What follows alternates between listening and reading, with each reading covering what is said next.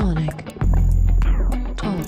Hello everybody and welcome to Sonic Talk 493, recording today, Wednesday the 24th of May 2017. Yes, I'm feeling kind of footloose and fancy free because I'm going on holiday tomorrow, although you're not supposed to announce that sort of thing online, are you? There will be people at my house and people at the office, so it's not like I'm leaving an empty place to be burgled. But yes, so I'm quite excited, and this is my last kind of official duty before we go. So Sonic Talk, for those of you who maybe haven't seen this before, this is basically a podcast to do with music technology, the technology surrounding audio, recording, live performance, software, DJ, controllerism, all of that kind of stuff, synthesizers. So if you want... If that's the sort of thing you enjoy, please stay tuned and please do subscribe to sonicstate.com.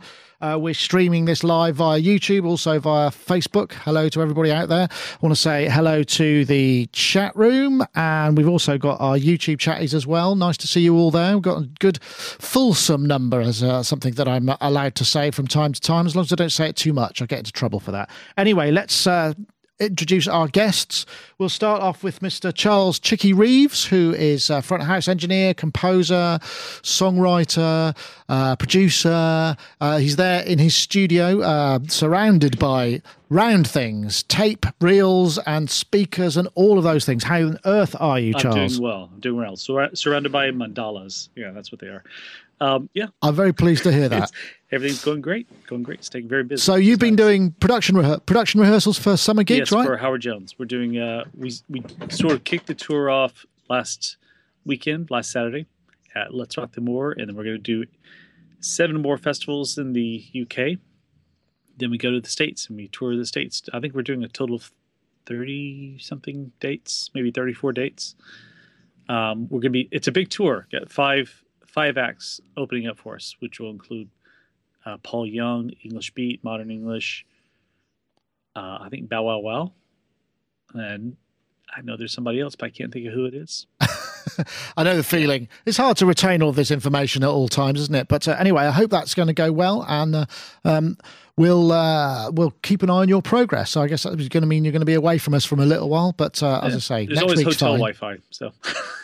That's true. That adds a little extra frisson to the whole experience. I've seen Rich Hilton, log in from hotel, so I figure I'm man enough to do it. I can do it. Yeah, well, Tokyo, all sorts of places. Yeah, we've done all that. Anyway, thanks for joining us, Charles. And we also have Mr. Gaz Williams there, who's there in Bristol. Gaz is, of course, a bass player, producer, music technologist. I'm guessing you're are you still in the thick of Charlotte Church Pop Dungeon gigs? Yes, playing in Brighton. Not Brighton, sorry, Birmingham. Birmingham, yes, in a couple of days for the Pride Festival. So that's going to be colourful and fun. So I'm looking forward to that one. That's going to be our first afternoon gig as well. So we are the late night pop dungeon, sort of designed for sort of very kind of overt, of crazy. Yes, late night type of vibe. Yes, and so. Adult entertainment. So that should be pretty cool. I'm looking forward to that. I'm also finishing an album now, Asteroid Deluxe album, which I'm dead excited about. It's called The Lawn, and it's a concept album about the council house building program from the from the 50s and the 1960s. Wow, that is conceptual. It's sort of just about the sort of. Like when you look at the architectural plans and the beautiful crisp lines and all the kind of utopian and idealistic sort of ideas that they had, and how very quickly it sort of, turned into slum, sort of what it was trying to replace. And it's just quite an interesting sort of aspect, really. So, writing songs about concrete, really. Music concrete, I have to say that, because obviously that's if you pronounce music concrete rather than concrete, then it's there's a discernible difference. It's going to come out in the summer. We're going to launch that in the summer, and we're going to possibly launch that at the Green Man Festival, where we've been booked to play. We might do the launch for that then. So keep your ears and eyes peeled for The Lawn, Asteroid Deluxe. I'll tell you, it's amazing. There's loads of Erebus on it, and Kitten 2, I think. Is it the Kitten 2 that Bang plays? I'm not sure. I don't think I've seen her with it, but excellent. Some analog love. And actually, quite a bit now after DeepMind 12 is on there too. sort of very much in the swoosh and whoosh duties, you know, psychedelic kind of noises and sort of sound effects, which it's actually very adept to at. Excellent. Excellent stuff. I should point out, we talked a little bit about Blade Runner last week, and there was the signature sound from the Blade Runner trailer for 2049. And I did notice that Spectrasonics posted a little tweet, a social media post saying they heard a lot of Omnisphere too on that. So it may well be that those, some of those sounds are in fact all software, as we'd thought, but that's just a testament to, I guess, how good that can sound. That's not an ad, it's just an observation. Anyway, right. So what have we got coming up? Speaking of the future, look at this. This is the Roland Future Define. This is Roland's traditional kind of, it's usually in September, but I guess they're doing this in through May and June. They're doing product announcements, 26th of May, which I guess is Friday, drums and percussion, 4 new products, 1st of June, guitar products, 20th of June, 2 synthesizer products. And obviously there's a lot of speculation as to what it could be, what it is. I mean, we don't know. I mean, I'm guessing in reality it's probably going to be more in the sort of IRA / System 8 kind of vibe, but there have been a number of high-profile sites such as ours going, well, what would you like it to be? You know, what would you think would be a good idea? I mean, obviously, it's too late for them to change their plans in case they go, gosh, if we'd thought of that. But I'm just curious, because I know, Gaz, you're a fan of some of the Roland stuff. I just wondered what you thought. Well, I mean, an 808 in the style of that 909 from last year is inevitable, I would have thought. Don't you? Boutique 808. I would have thought so. I think that's... I'd be very surprised if that doesn't show. I was kind of wondering if they were going to kind of revisit the MC202 type of thing somehow a little bit, because that's a bit of a classic. I don't know if that would have any sort of boutique capabilities. What do you think, MC202? Yeah, maybe. I mean, SH-101, David Hunter in the YouTube chat room has said SH-101, yeah. And that is actually not a bad shout, because that's a very iconic and well-known synth, right? SH-101. And I think is the MCS, that is a SH-101 in it, isn't it, I think? More or less. It's just got a completely impenetrable sequencer in it, and was an absolute nightmare to use, from what I recall. Well, I borrowed one for a while. I got into the sequencer. It's interesting, isn't it? When they did the 303 in the boutique, they did it with 2 sequencer modes. They did it so you could use it exactly like the original. Or they did a sort of a second sequencer mode, which was a lot more familiar, maybe to us now more, so I wonder maybe there could be something in that. But I'd be surprised if they bring out a SH-101 without some sort of extra sequencing capabilities. I mean,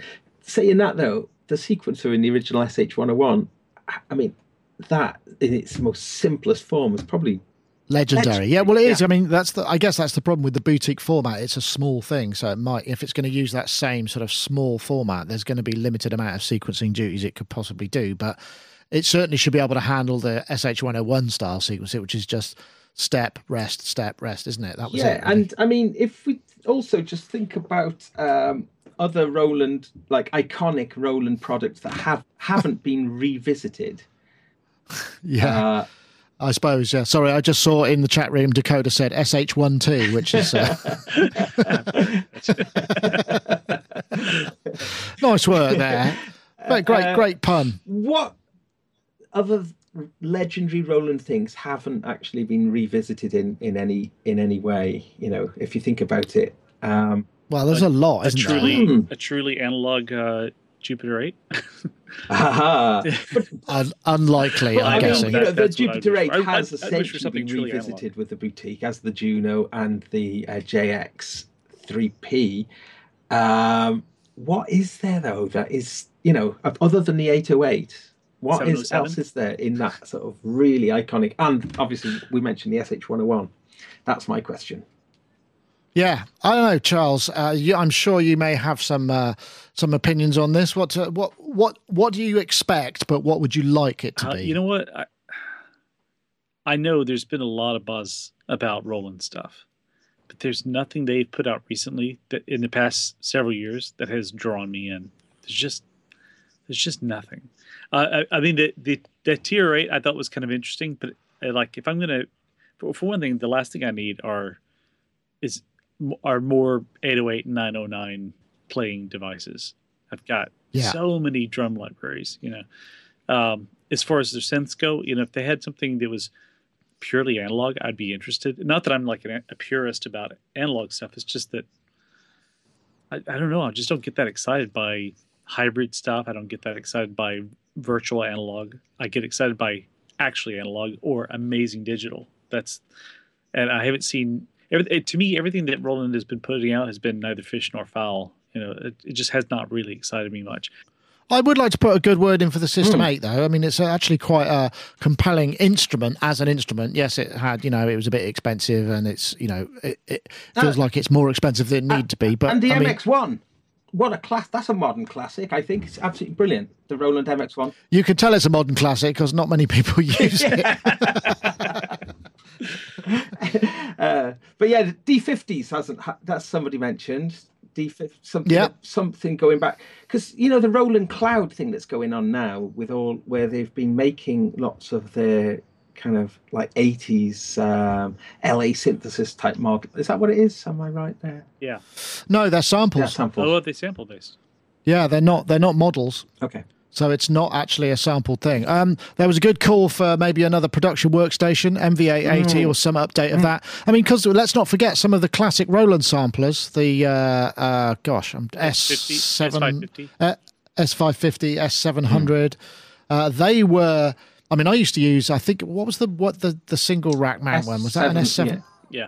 S750 or 700, I can't remember. That was brilliant. I mean, very obtuse to use. I mean, that's part of the problem. I mean, the thing is, this is one of the things about bringing forward old sampling technology, because usually the file management is such a nightmare on those things because you had such limited RAM and such limited storage, and it all, you know, you had to, I'm guessing, you know, you had these different banks because you couldn't span samples across actual physical memory chips, and, you know, it was all, so all of that stuff is kind of a bit redundant, so I'm not quite sure what they could bring in that department. I don't know. What do you think? Some sort of a works, you know, not, I mean, I say MPC style thing, but a kind of a super duper groove box with sampling, possibly. Yeah, I mean, well, they have those. Okay, here's a concern about something like that. Is, you know, they have the whole Phantom line, the X8, the G8, all those things. You know, in my work with OMD, we were using the X8s, and the problem is like, you know, well, whenever they've switched to a new model, you can't like load in your old sounds, you know. So there's like, we have these vast sampling libraries that have been put into those machines, and we can't port them over to another model. So I'd be a little scared about going to a workstation that they create, because it's a little bit like Google. You don't know if they're going to support it you know, in a couple of years' time or what. So. But yeah, you know, like I think that like that Akai box, the one that's sort of this all-in-one production, the MPCX, for the sort of like the live with playback and so forth. They did something that was a little bit along those lines, but you know, more synth based, not. Here's a thought. Yeah. Remember the there was an Oberheim, was it Oberheim sample player, or is it that just played all kinds of sample formats? If you take that and you convert that to like a box that will load VSynths patches, D50 patch, you know, loads of different patches, however it does it internally. So it just a legacy patch player. That would be good. That would that would be. I mean, I've got a closet full of stuff that I could load into a machine like that. I'd love something like that. That'd be great. I guess that's just a laptop, really, though, isn't it, with plugins? But yeah. But, you know, if I there was just a device out, like, that was like, you know, a square device that had a screen on it that we could make it do different things. Can't think what that would be. I mean, I'd be interested to see if Roland do go back into the Groovebox market, because in a way they really stuck with it, didn't they, for a long time with all the different sort of iterations of the different MC boxes, you know, and they got really quite, some of them. They're really, I mean, they were very, very, I mean, I'm sure I've mentioned this before, but you see them all over the place. Is it the SP202 and the, you know, you see those 404, you see them. I see them in carnivals, in fairs, where people trigger the kind of like, hold tight, buckle up, you know, here we go. I mean, that's just what, but that's a use that's kind of outside of the kind of niche of music making. There, something like that that would replace that, but also keep the, quite a lot of hip hop producers use them as well. I'm guessing those are probably kids that came up through that couldn't afford an MPC, so found the next best thing that they could afford.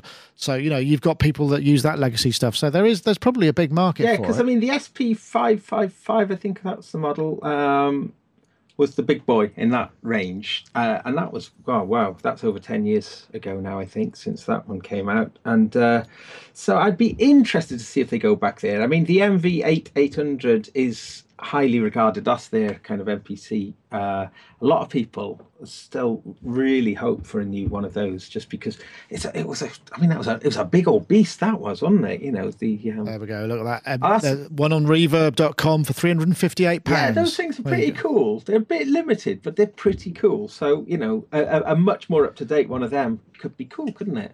I'd like to see something like that coming out.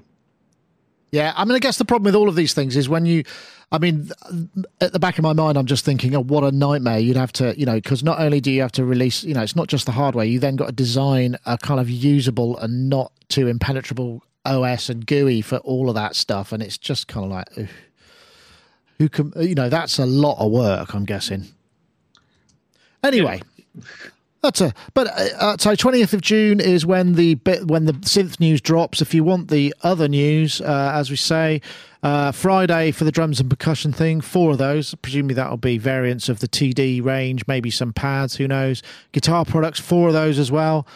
Only 2 synths. And then the 23rd of June, more guitar products. So they're going big, going large on the guitar side, which is a kind of curious because the guitar market, as we've seen, you know, from various trade shows, just feels very static. There's not much exciting stuff happening in that world. So maybe there'll be something exciting from the guitar side. Who knows? That would be kind of cool. 8 a.m. local time, I believe. 8 a.m. local time. Okay. That is, hold on. Let's see. Right. Okay. So we got the 8 a.m. London, 9 a.m. Paris. Okay. Got you.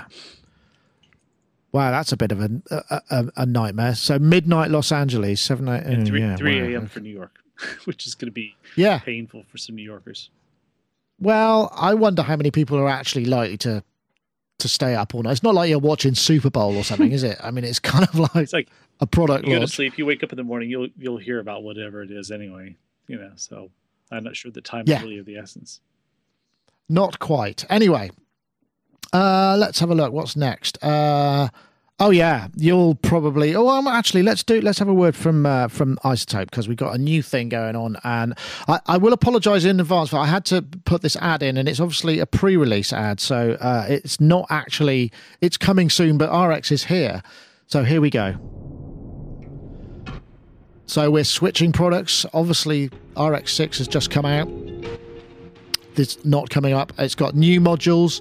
In the advanced version, you've got some really complex machine learning stuff that allows you to discern dialogue from all the background noise. And the demonstrations that we had were very impressive. And that's in the advanced version. In the standard version, there's a whole load of stuff on the music side. So you've got remove mic and headphone bleed.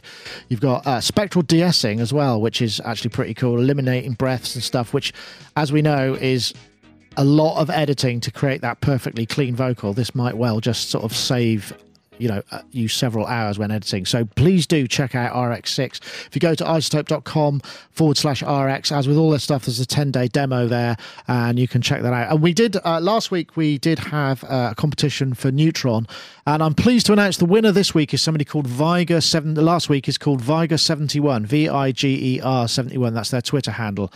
And they tweeted, "I don't think I'll ever mix well unless I win a copy of Neutron from iZotope and Sonic State," which is a nice bit of creative use of those 140 characters. So Viger71, if you get in touch, you are the proud owner now of iZotope's Neutron, which is their mixing plugin. But if you want to enter the competition this week, we've got an RX6 competition. So iZotope RX, if you want to win RX6, I think it's the standard version, we want you to tweet the hashtag audio repair, one word, the hashtag audio repair, and the hashtag RX6 to @SonicState and @iZotope Inc. That's the hashtag audio repair and the hashtag RX6 to iZotope Inc. and at sonicstate.com. And that will enter you for the competition. Obviously, there's no show next week, so we'll announce the winner the week after. Ta-da! Anyway, I don't know if you've any... we actually, if you're interested in seeing more about RX6, we posted an RX6 presentation...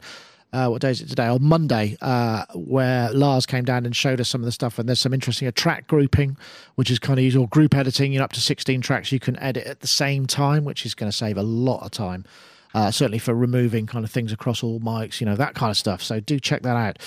Right, what's next? This will make you happy, Gaz. Bastl Dude is a 5-channel monophonic mixer running from 4 AA batteries or external power supply. This makes it great for portable rigs, and since each input has a mute switch, it's really performative.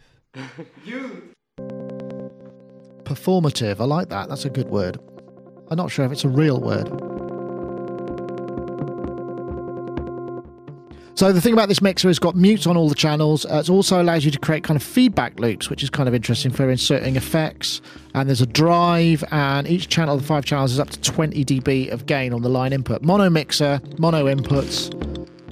But now I'm guessing, you know, we've been talking about this for a long time. You know, there's been people kind of trying to make their own little electronic doodahs for this kind of like portable monotron style, Volca style mixing. And it seems... this is it, or is it, Gaz? What do you think? Not quite. Close but no cigar. I was a bit disappointed with it, really. I thought if it was, I would want a bit more, like a send. I think that would have made all the difference. I think. Hard to put on there. I don't know how you would do that, mate. I guess you'd have to have a button. Well, you'd have to have a button for that size. Yeah. You'd have to have a button per. I would channel. On a mono mixer like that, I would trade a pan for a send. I think there is no pan. Oh, there's no pan, is there either? Sorry, no.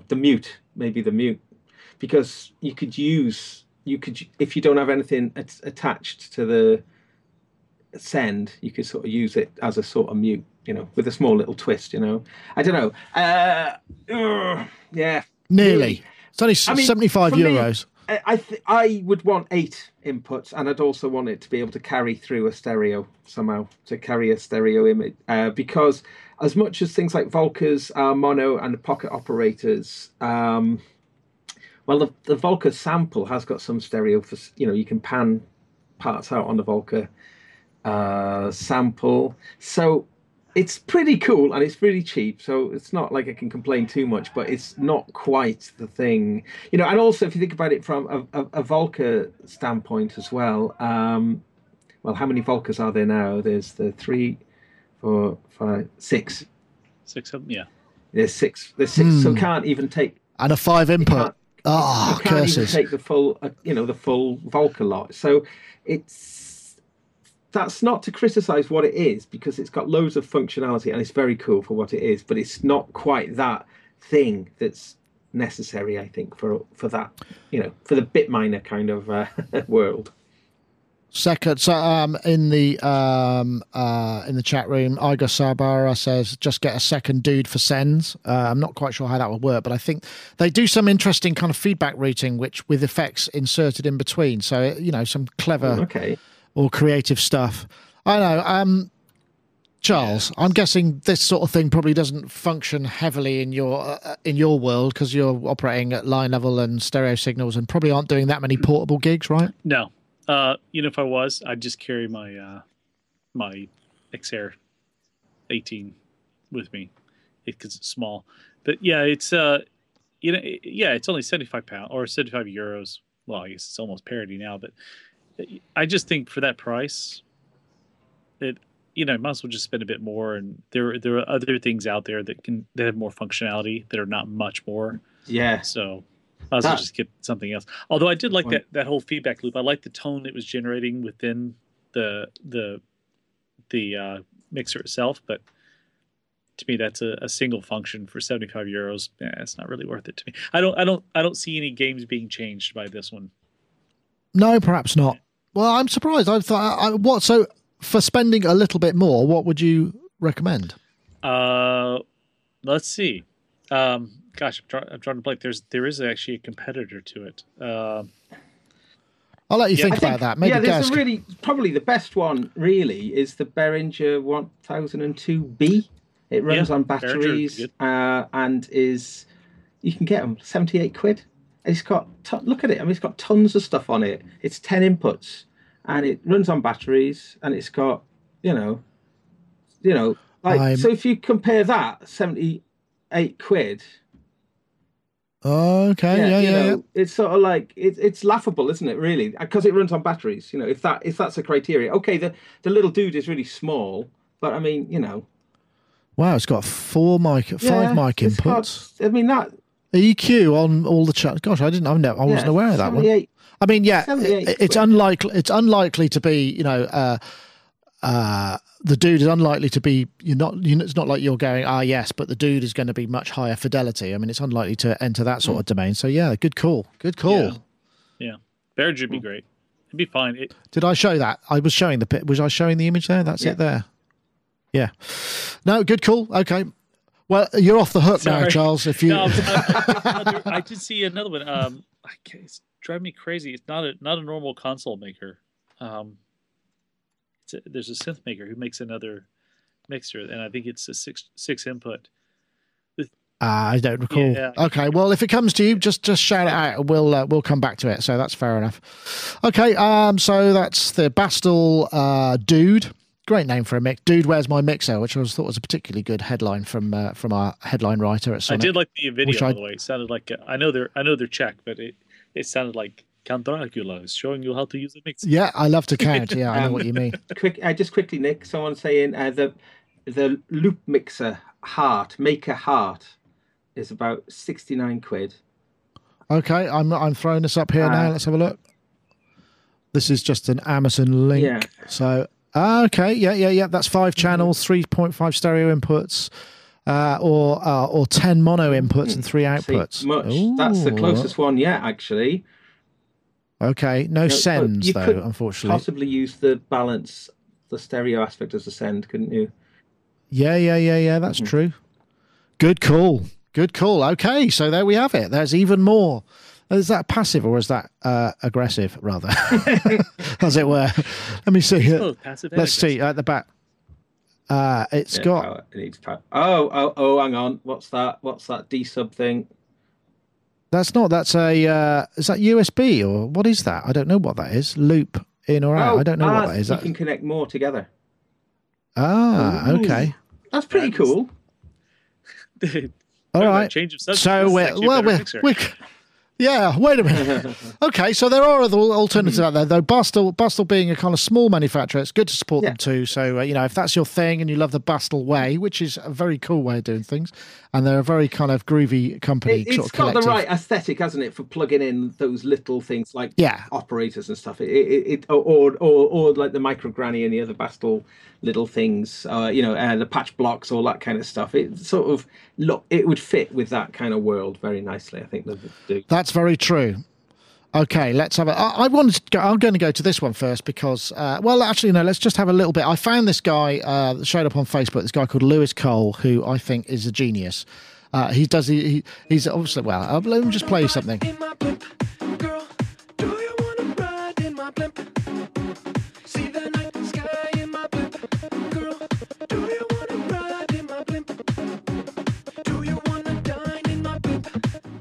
He's very funky. And there's also, he's a really good drummer. I think it's coming in a second. Let's see if it comes. 1, 2, 3, there we go. Comes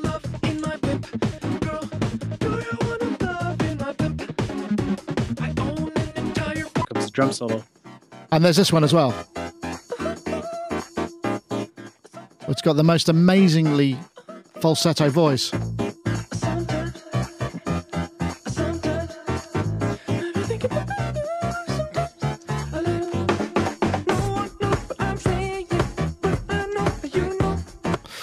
I won't play it all. What a groovy guy. And all of it, as far as I could tell, it's all pretty much played for is this guy called Lewis Cole. He's in a band called Noah, who've got that's Knowei. I've got the fantastic track on YouTube, which is all about the US government keeping their eyes on you while you're perhaps engaged in private matters, and it's absolutely hilarious. I won't play it because it's quite rude, but he's studied jazz, studies at USC Thornton in LA, you know, and he's obviously a really hot musician. I don't know, and he's got the groove, don't you think, Charles? He's really he's very so good. And the woman who sings with him, Genevieve Atrida, I think is her name. She's the main singer for Nowhere. She's her voice is. The things she's able to do vocally it's just amazing. And the thing is, they deliver it in sort of a pop format, but they're straight up jazz people, and it's just this really great sense of groove. They have great sense of melody. They write funny lyrics. The government knows, that is a very funny song. And then there's another one. I'm not sure if I could say the name of it. It's if I clandestinely I could say posteriors, breast and money. That's or something like that. I don't want to say the actual name of the song, but it's just those songs are hilarious. And then they did another. I have a bunch of their songs that are stored on my Spotify playlist because I've liked them for a couple of years now. I think they're really fantastic. And but he by himself is just such an amazing musician to watch. Lewis Cole, bandcamp.com, and I think Noah and I are also on Bandcamp. Really good stuff. And guys, what did you make of it? I mean, it's a bit galling, isn't it? Because usually when you think people who study jazz, I mean, this is a generalization. It's generally there's a strata, isn't there? There's people who have the chops and they can do the stuff, and it's okay and it's impressive note wise, but there's something maybe missing from the kind of the essence. But he's full of essence, I would say. Yeah, he has definitely got the funk, hasn't he? That is the thing. There's no two ways about it. And also the humour thing, you know. I mean, I'm a big Zappa fan and other things, and love humour and music, you know. I think Steely Dan, that's humour and music, isn't it, as well? There's plenty, I think there's lots of place for that, you know, and people shy away from that sometimes, certainly within the more jazzier end of things. So that is cool. I'm really, I'm a big fan of that sort of taking kind of like obvious skills, but combining it with silliness, really, you know. Yeah, no, I spotted it, and I just couldn't stop listening to the blimp track. It just sort of went through me. There's a really funky, I mean, all of his stuff's got really funky kind of rhythm keyboard parts that are just sort of mind-blowingly complicated, and that certainly the second track, he plays the whole thing, and it's just like, what the heck? How can you be so good? That's just not fair. It's upsetting that someone is that good, because I'm just such a mediocre musician, and it makes me mad. Yeah, I just say, how long would you? It's like I'd be watching. There was also another video from Masonic M4SONIC, who did some pad, and you're just looking at the level of skill and how on earth he remembers how to be able to trigger all of these complex bits of music, and you just think, I just can't imagine how a human is even able to kind of do that sort of stuff. Anyway, I just wanted to throw that in there. Lewis Cole, check it out, and also the band Noah. It's very funny stuff and really musically satisfying, certainly for me. I mean, it's of a type, but he plays it so straight, and his videos he doesn't smile an awful lot. He's just kind of like giving it straight to you, and I like his tune. The songs are just really good songs, really good quality songs. Yeah, they are. Sorry, I was just going to say, I went to see Snarky Puppy 2 weeks ago, and just in terms of this, slightly off topic, but just to do with this sort of more of a like how like jazz has come back into sort of rock music in the last few years, and I also saw Thundercat, the bass player, and it's interesting to see how.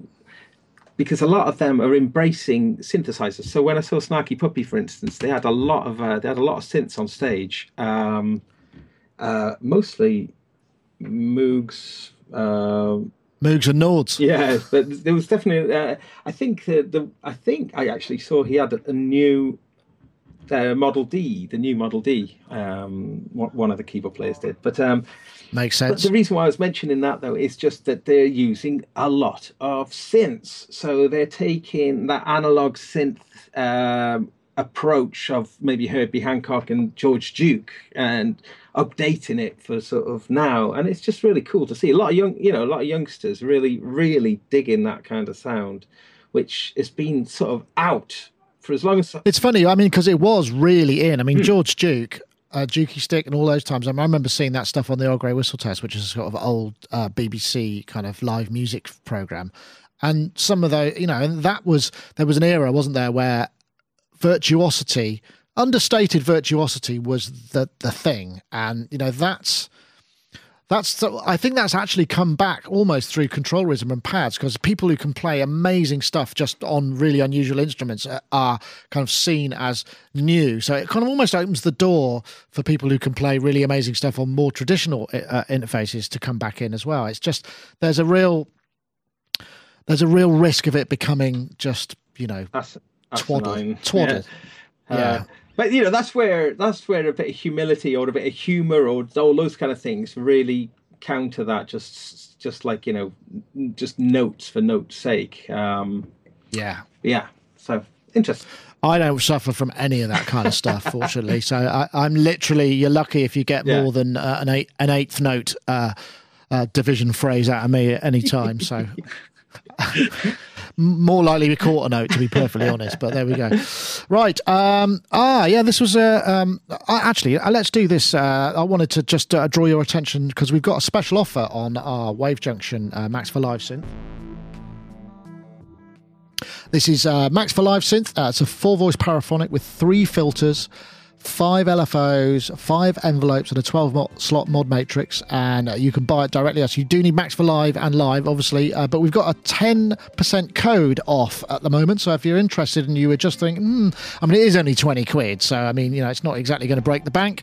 If you use the code WJ1705 at the URL that you can see, which is bit.ly/wavejunction, use the code WJ1705 and you will have access to a 10% discount. So go to it and help support the site and enjoy something a little bit different. It doesn't cost a bean, really. Right. This was a topic. I was listening to the Pro Tools Expert podcast, episode 270. If you go to Pro Tools Expert, they've got a weekly podcast. They're up 270 this week. And I was listening to it, and they had one of their topics was... if you were starting out, would you recommend or would you go for Pro Tools? And I thought, well, that's quite an interesting topic. Well, so it's very much inspired by them. Do check it out. They've got a lot of really good content there as well. And I just thought, well, that's really interesting. I mean, if you were starting now, what DAW would you go for? Because, part of the reason that we stick with what we know is because we've got all this time invested, but we're also aware of the fact that there are lots of them out there. And, what might be stopping us might be the fact that we don't want to start from scratch. So I wondered about that. And I thought that's an interesting question, Charles. It is a very... And I know you use a number of different ones. I want, what do you think you'd be drawn to if, I mean, there are a number of factors, obviously. There's professional use and, obviously your peer group, and interchangeability. But I just wondered what kind of factors would maybe influence your decision and why? Well, I'm a long-term Pro Tools user. I've used it since it was called Sound Tools. So back in 1990, when probably most of your listeners were born. When it was called what? It was Sound Tools. Yes, I remember that. Running on a Mac 2CI. We had that. And I love Pro Tools. I think it's great. So to answer your question, if I were just starting out and my goal was to record bands, it'd be Pro Tools. Interesting. If it were about music creation, it'd be Ableton, because it's just so versatile, so easy.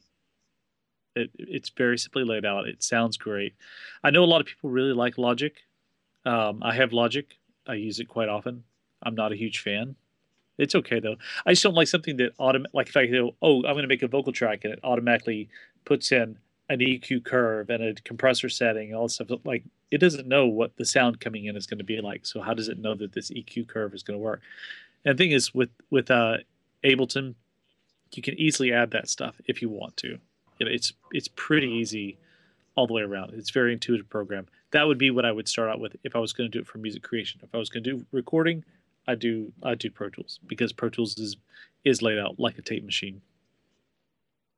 Huh, okay, well that's a very good argument for both of those.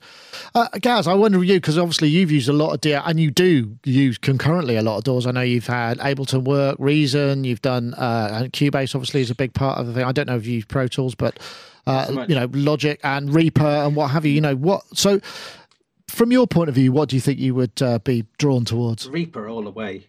You know, it's sort of like, you know, just climb up on the buildings. Reaper, Reaper! It's just so brilliant. It's just so amazing.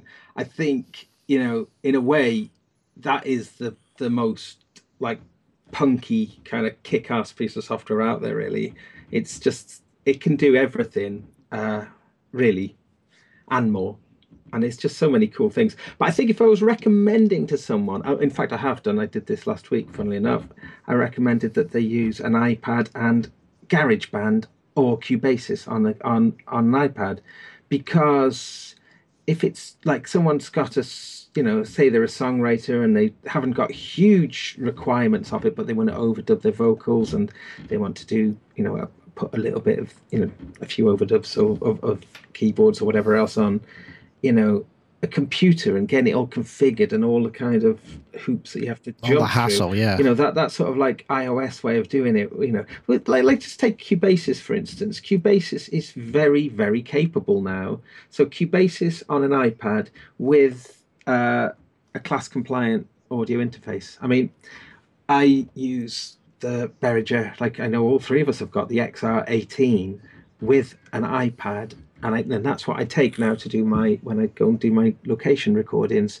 What's cool there for me is Cubasis. You can then import Cubasis projects into Cubase proper, so you can actually combine it. But not that you need to. You know, you could do it all within there. And I think that there's something happened with the quality. I mean, for instance, like the reverbs and stuff in the you know, are really decent now. I mean, they might not be the best, but you know, you could get pro results on it without all the nonsense. So I think that is such a kind of compelling reason to go down that sort of route. I mean, that, as I say, singer-songwriter, guitarist, instrumentalists, maybe that possibly more so than someone who wants to do lots of stuff with soft synths, although the soft synths are pretty cool. And the other thing, Gadget as well, now on the iPad, you can do so much with it. So I think we talk about these, I mean, we're kind of pro users, so we've got the requirements of things like Cubase and Pro Tools, but for people starting off, and it's just or it's just about the essence of what you're trying to do, just about the creativity, I would say maybe doing the iPad approach, really, but or when it comes to the door, Reaper, just because it, as I say. That's interesting. I said, no, I take your point about having to do all the setup and stuff. And I was wondering, I mean, also, you know, the fact that we've got this kind of new strata of DAWs, sort of Studio One, we've got Reaper, we've got these things with the code base is not so old. So it's not sort of tied into this kind of morass of legacy features and kind of compatibility that kind of is a real bane. We've talked about this before. I think I thought about this as well. And I think I'd probably gravitate towards Ableton, which I don't know that well, but I've been learning some things about it this week because I've been doing sort of various demos. One was group tracks. I didn't even know about that. It's like, oh, that's cool, because I was trying to figure out a way to, I just want that scene to play, then that scene, then that scene, then that scene, and there's no way to do it in the actual scene trigger, but you can do it with group tracks. So that's one thing. Or the other thing, I think I might be drawn towards Bitwig as well, because that's kind of got the both. You've got the linear, but you've also got the triggering as well. So, you know, so you've got the both of those ways of in working. Studio so One, I might be drawn Studio to One is like that too. Studio One has that as well, yeah. So there are choices, right? There are choices. I think I take Gaz's point. I think the idea of actually starting out on iPad and with GarageBand or as you say here, GarageBand and Cubasis, that's actually a pretty wise way to start, because that at least will get you an idea. To me, the hardest part is understanding. You know, if you're going to record something using a microphone, the hardest part is understanding the concept of signal flow, which I find that people that I teach, that's the hardest thing for them to grasp about how sound gets from the microphone transducer to the speaker transducer. And, you know, because most people will just plug a mic into a, you know, into a USB port and go, hey, it happens, you know. But I think, you know, they could learn on an iPad. They could learn how the essential thing flows through. They could mess with soft sense, things like that. And then step up to a laptop, then step up to the studio world after that. You know, take yeah, absolutely. I mean, I think that's the other thing. I mean, we're very much also tied into, you know, if we have, say, if you're at a recording session, you've got a band there and you just go, hey, I know, I'll try a new door today. It's just not going to happen because you don't know that your workflow and the way that you like to have things happen are going to fulfill the needs without you spending a lot of time scratching your head. I mean, that's the one thing I think is down for Reaper, because I find even now, you know, I use it quite a lot. Sometimes I just don't understand how I'm grouping stuff, how I get sends, just assigning outputs, just is a little bit kind of too far away from the front. It sort of feels like it's a bit more scientific. I mean, not, and I'm not saying it is, it's just not as immediate as it is with other things for routing inputs and outputs and that side of things. So even though it's very flexible, right? So I mean, like, yeah, I think that whole I would kind agree of with them. Yeah. Single track idiom of Reaper, you know, yeah, that's good. And, you know, and then any track can be fed into any track. And, you know, I, if you're starting out and you didn't have this kind of legacy idea or whatever, and then you came to Reaper and think, I want to plug that into that, and you can. And I think that's the thing about Reaper. You just can do all of that, as opposed to, like, with, say, Cubase, because of the VST structure of it, some things are still a little bit, you know, yeah, convoluted. Yeah, convoluted. Yeah. Anyway, well, I just wanted to say thanks to Pro Tools Expert Podcast episode 270 for that inspiration for a topic, and I do recommend you check that out. So yeah, hopefully that's been of interest to you guys. Right, let's have a look, see what else have we got. Oh yeah, have I got this? Is this something? No, that's not it. I don't think I've got that. That's what I was looking for. The River, that's right. This new synth. Baloran, French guy, is working on a monster poly project, which is right here, you can see on the screen, which is baloran.com, and it's called The River, and it's an 8-voice analog, but it's going to be multi-timbral, which is something that is actually, I'm really quite surprised that there isn't, there's some more pictures of it here. Ah, here we go. This is what it can sound like, I think. Is it going to play? There's a white one, which looks pretty cool.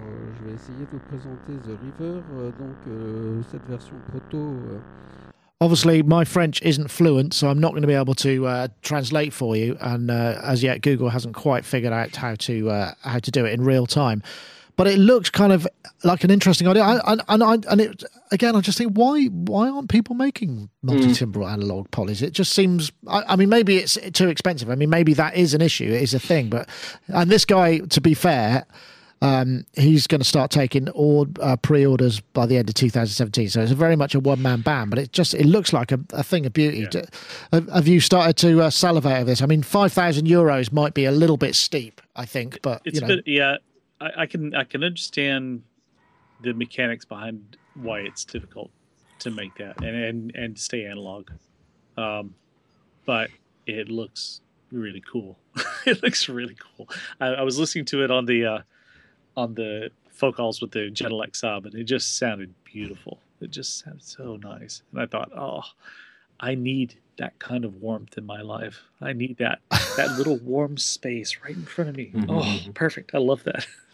Yeah. Well, I could recommend. There aren't that many other options. I could recommend the Dreadbox stuff. As you know, I'm a fan. I've just done the Nyx review actually. I'm actually going to buy one. I think I posted. I'm going to buy a Nyx.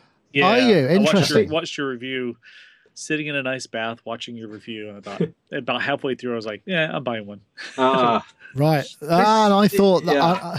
Anyway, sorry, guys. Back to you. Haven't had your say yet. I haven't got much to say about this thing, really. I don't really know much about it, except other than, you know, it seems a shame not to sort of have sliders on there as well as knobs for such a big thing like that, you know, because I would always choose sliders for envelopes personally.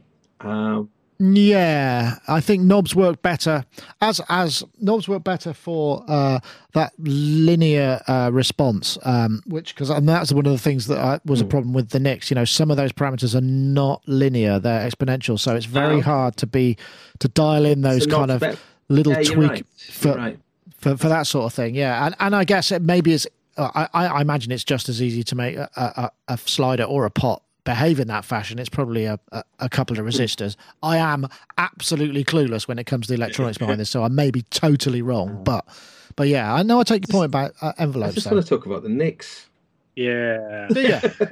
I want to get one of those. It's like so I've got it here. I've got it here. It's just having an Erebus. Can we justify Nicks as well?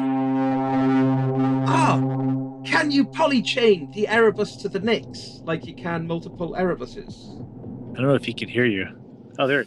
Sorry, yeah, I can hear you. I was just lost in reverb. Can you polychain? No, I don't think so. You cannot. It's just a simple through out, or you can break out. Hades, for instance, Prognosis has demonstrated it on a video. You can use the Hades, which is like the smaller one than the Erebus. You can use the MIDI out function and then use that as a. I think you have to bring the output back in. I'm not sure exactly how it does. I think you take the MIDI through in, and there might be a jumper switch inside the Erebus that you have to set. I don't know the answer to that. I mean, I didn't find that there was anything specific about that in the Nicks, to be honest. I mean, I think the thing, but I mean, talking about the Nicks, I mean, the only thing I would say is, you know, one of the other downsides, which I didn't really cover that much, is it's not velocity sensitive, and there's no velocity output for the patch bay, and that I think the Erebus is or has a velocity output, which does help certainly, but yeah, it's the thing about the Nicks is, you know, high resonance into that massive reverb, it will take apart a room if you've got big enough speakers. I mean, absolutely, you know, if that's what you want, that is. I mean, it's not it's just not as immediate, I would say, as the Erebus. The Erebus is simpler and more straightforward.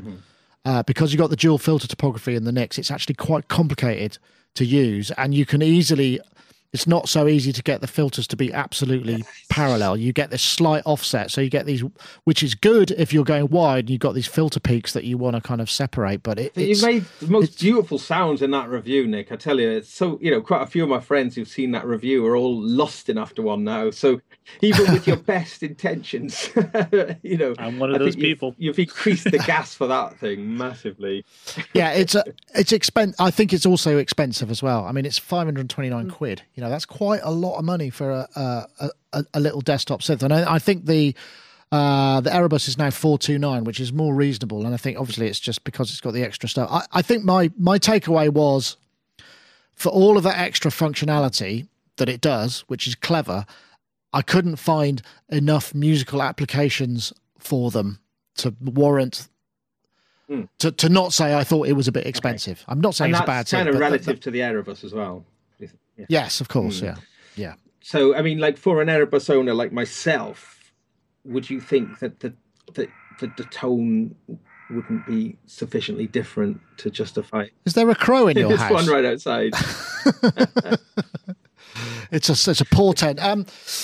No, I'm not at all. I think it's still got the same juicy oscillators. It's just, you know, I think it's better at that really massive, languid kind of ambient stuff. And the other problem I had was the LFOs don't go, the modulators don't go slow enough to kind of match that big sweet, you know, they're quite fast at their slowest setting. I mean, I'm fairly sure it could be modded quite easily. In fact, Johnny Yanis from Dreadbox said, yeah, it can be done, but, you know, you should review it as it is, because obviously that's the way it ships. So, I mean, something I've been thinking about with Dreadbox in general for the last couple of years is that this is probably their golden age, that once they become popular, that the through-hole manufacturing process is going to not be, you know, efficient enough, and they'll move to sort of printed circuit boards, that kind of thing. And that is happening, is that right? I don't know. I think they're looking at doing it for Nicks. Right. I mean, the thing is I'm not sure.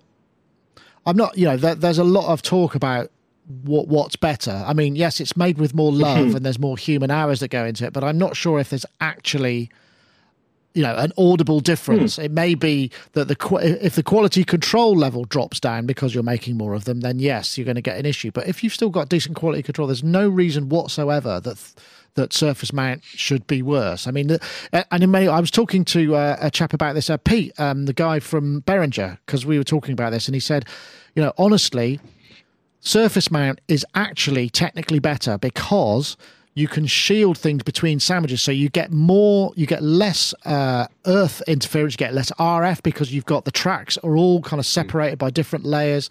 I mean, there is actually a strong technological argument if it's designed well for it to be actually better. But there's something almost agricultural about the dreadbox or the Erebus that I've got that I really, really like, and I wonder whether that is, you know, whether the tolerance is, I don't know. I mean, I don't know anything about the technical side of things, but I was just wondering if that would be the case, that, you know, that, well, mind you, I shouldn't say this, otherwise I'd be raising the prices of the current stock, but whether these, you know, whether people will, in 20 years' time, look back at that period of dreadbox.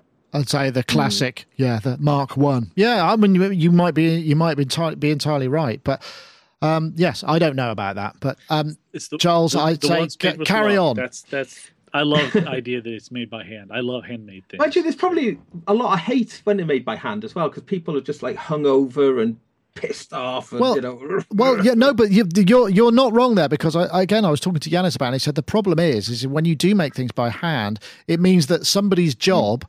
All day, every day is doing whatever, some really mundane, repetitive calibration routine or whatever it may be, and it's immensely dull. Nice. If you're the designer, you want to be designing stuff and coming up with new ideas, not sitting there and calibrating oscillators for 16 hours a day for 5 weeks. You know, I mean, that's got to be kind of really awful work. That said, last November I went to the Moog factory, whatever, in Asheville, and you know, seeing those guys sit around making those things, they seem like they loved their job. They genuinely seemed to love it, and that's what they were doing. They were circuit boards, you know, soldering things, and. But it may be that they're a big organization, so they probably break, or they might rotate jobs, or they might have designed a more efficient manufacturing process that requires less. Maybe. Human intervention. I mean, you know, I don't know. I'm guessing it, yeah. But yeah, I didn't see anything that would indicate that, though. Honestly, it seemed like, you know, there'd be a team of guys, and they would focus on building this one set. Maybe that's why they do limited editions. Yeah, exactly. They I've had enough of this. I need a new product. They do all kinds of cool stuff. You know, like they had these racks. They had like clever names for the racks, and they would have just all these synths in there and just doing burn-ins on the synths, just turning them on for 2 hours, turning them off for 10 minutes, turning them on for 2 hours, off. And they do that for a week or whatever. And, you know, like they had people I've heard ever since I made this comment about Moog about the quality of their work. And I've had people who've sent me messages going, well, they make crap this and that. It's like, you know what? But these people seem to genuinely love what they're doing. They seem to be really invested in doing it. Yeah, I think it's definitely a great place to work, and obviously really good fun. And that's also a testament to the vibe from Dreadbox that they're a bit like this. That they're like, you know, these are guys and girls who are having fun, and they're just they love doing this. I know, I'd agree. I mean, I think where without getting too technical and off topic, the thing is that what tends to happen is that. You when you reach capacity and they make a synth, for instance, like the Abyss, they can't make them fast enough because they're making them the way that they do. But people want to buy them. You know, they could sell 4 times as many possibly, you know, if they could make them faster. But because of the process, they can't make them faster enough. And the thing is if you hire enough people and train them up to do it, your next production run might not require so many people. And then you're feeding the organization by designing products that people, so you can use your employees rather than for you know, the technology. The Abyss is the thing I'm gassing for more than any other piece of equipment out there.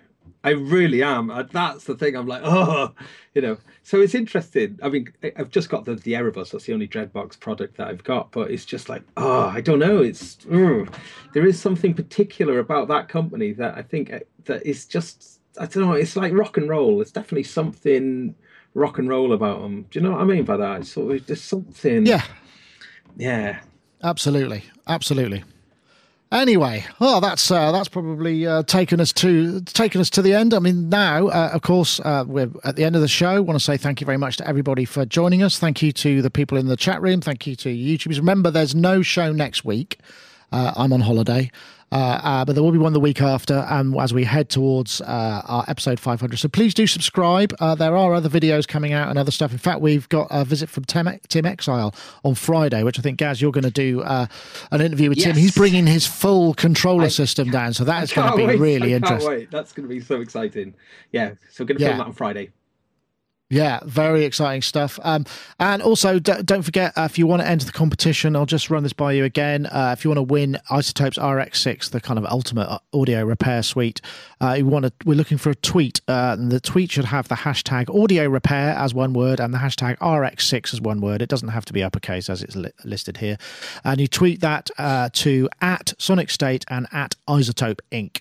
That's hashtag audio repair, hashtag RX 6 to @SonicState and @iZotopeInc, and you'll be entered for the competition, which we'll pick whenever. It's going to be the 9th of June, or I can't remember when the next episode is. Anyway, thank you very much, everybody, for joining us. It's been great fun. Charles, thank you. I hope you enjoy the rest of your summer shenanigans. And yes, if you're somewhere or anywhere and you want to hop on, please do let us know. Always pleased to have you. And I'll let you know when we're touring near you.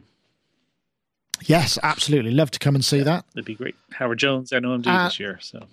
Yeah, most definitely. And also, Gaz Williams, thank you for joining us too. I will, well, you won't see me, but you'll see. And also, can I just say, I know you might have been talking about this before, just a couple of words about the tragedy in Manchester. It's awful. Because it is so horrible. It's, I'm really upset about it. I was in Manchester gigging, only a couple of weeks ago, and just sort of that reality of this awful thing and to happen in a concert. It is just so awful. And I just think that at times like this, I mean, obviously I don't want to dwell on it too long because obviously it's a very, very sad subject, but love and kindness is the way, not more bombs and not more sort of retaliations, Hear, hear. I totally agree. And I think that's a lovely sentiment to end on. But yes, our thoughts are obviously with everybody involved, and it affects a lot of people in many ways. Feels just one last thing. I should also point out that we've got the Cymru Beats coming up on the when is it? It's 17th of June. We're going to go down to that. I think we're going to stream some of the performers. That's in Cardiff at Chapter Arts. That's the kind of Welsh modular guys. So do check that out. And then obviously the week before, Synthsy in Hastings, where I'll be playing the Viol Electrodes and the Battery Operated Orchestra and Native Ray and more. That's on the 11th of June in Hastings. So. Once again, thank you very much. I think maybe I should play out with a little bit more of Mr. Lewis Cole, and we'll play that out. Anyway, thanks for watching. That's it for this week. Thank you very much.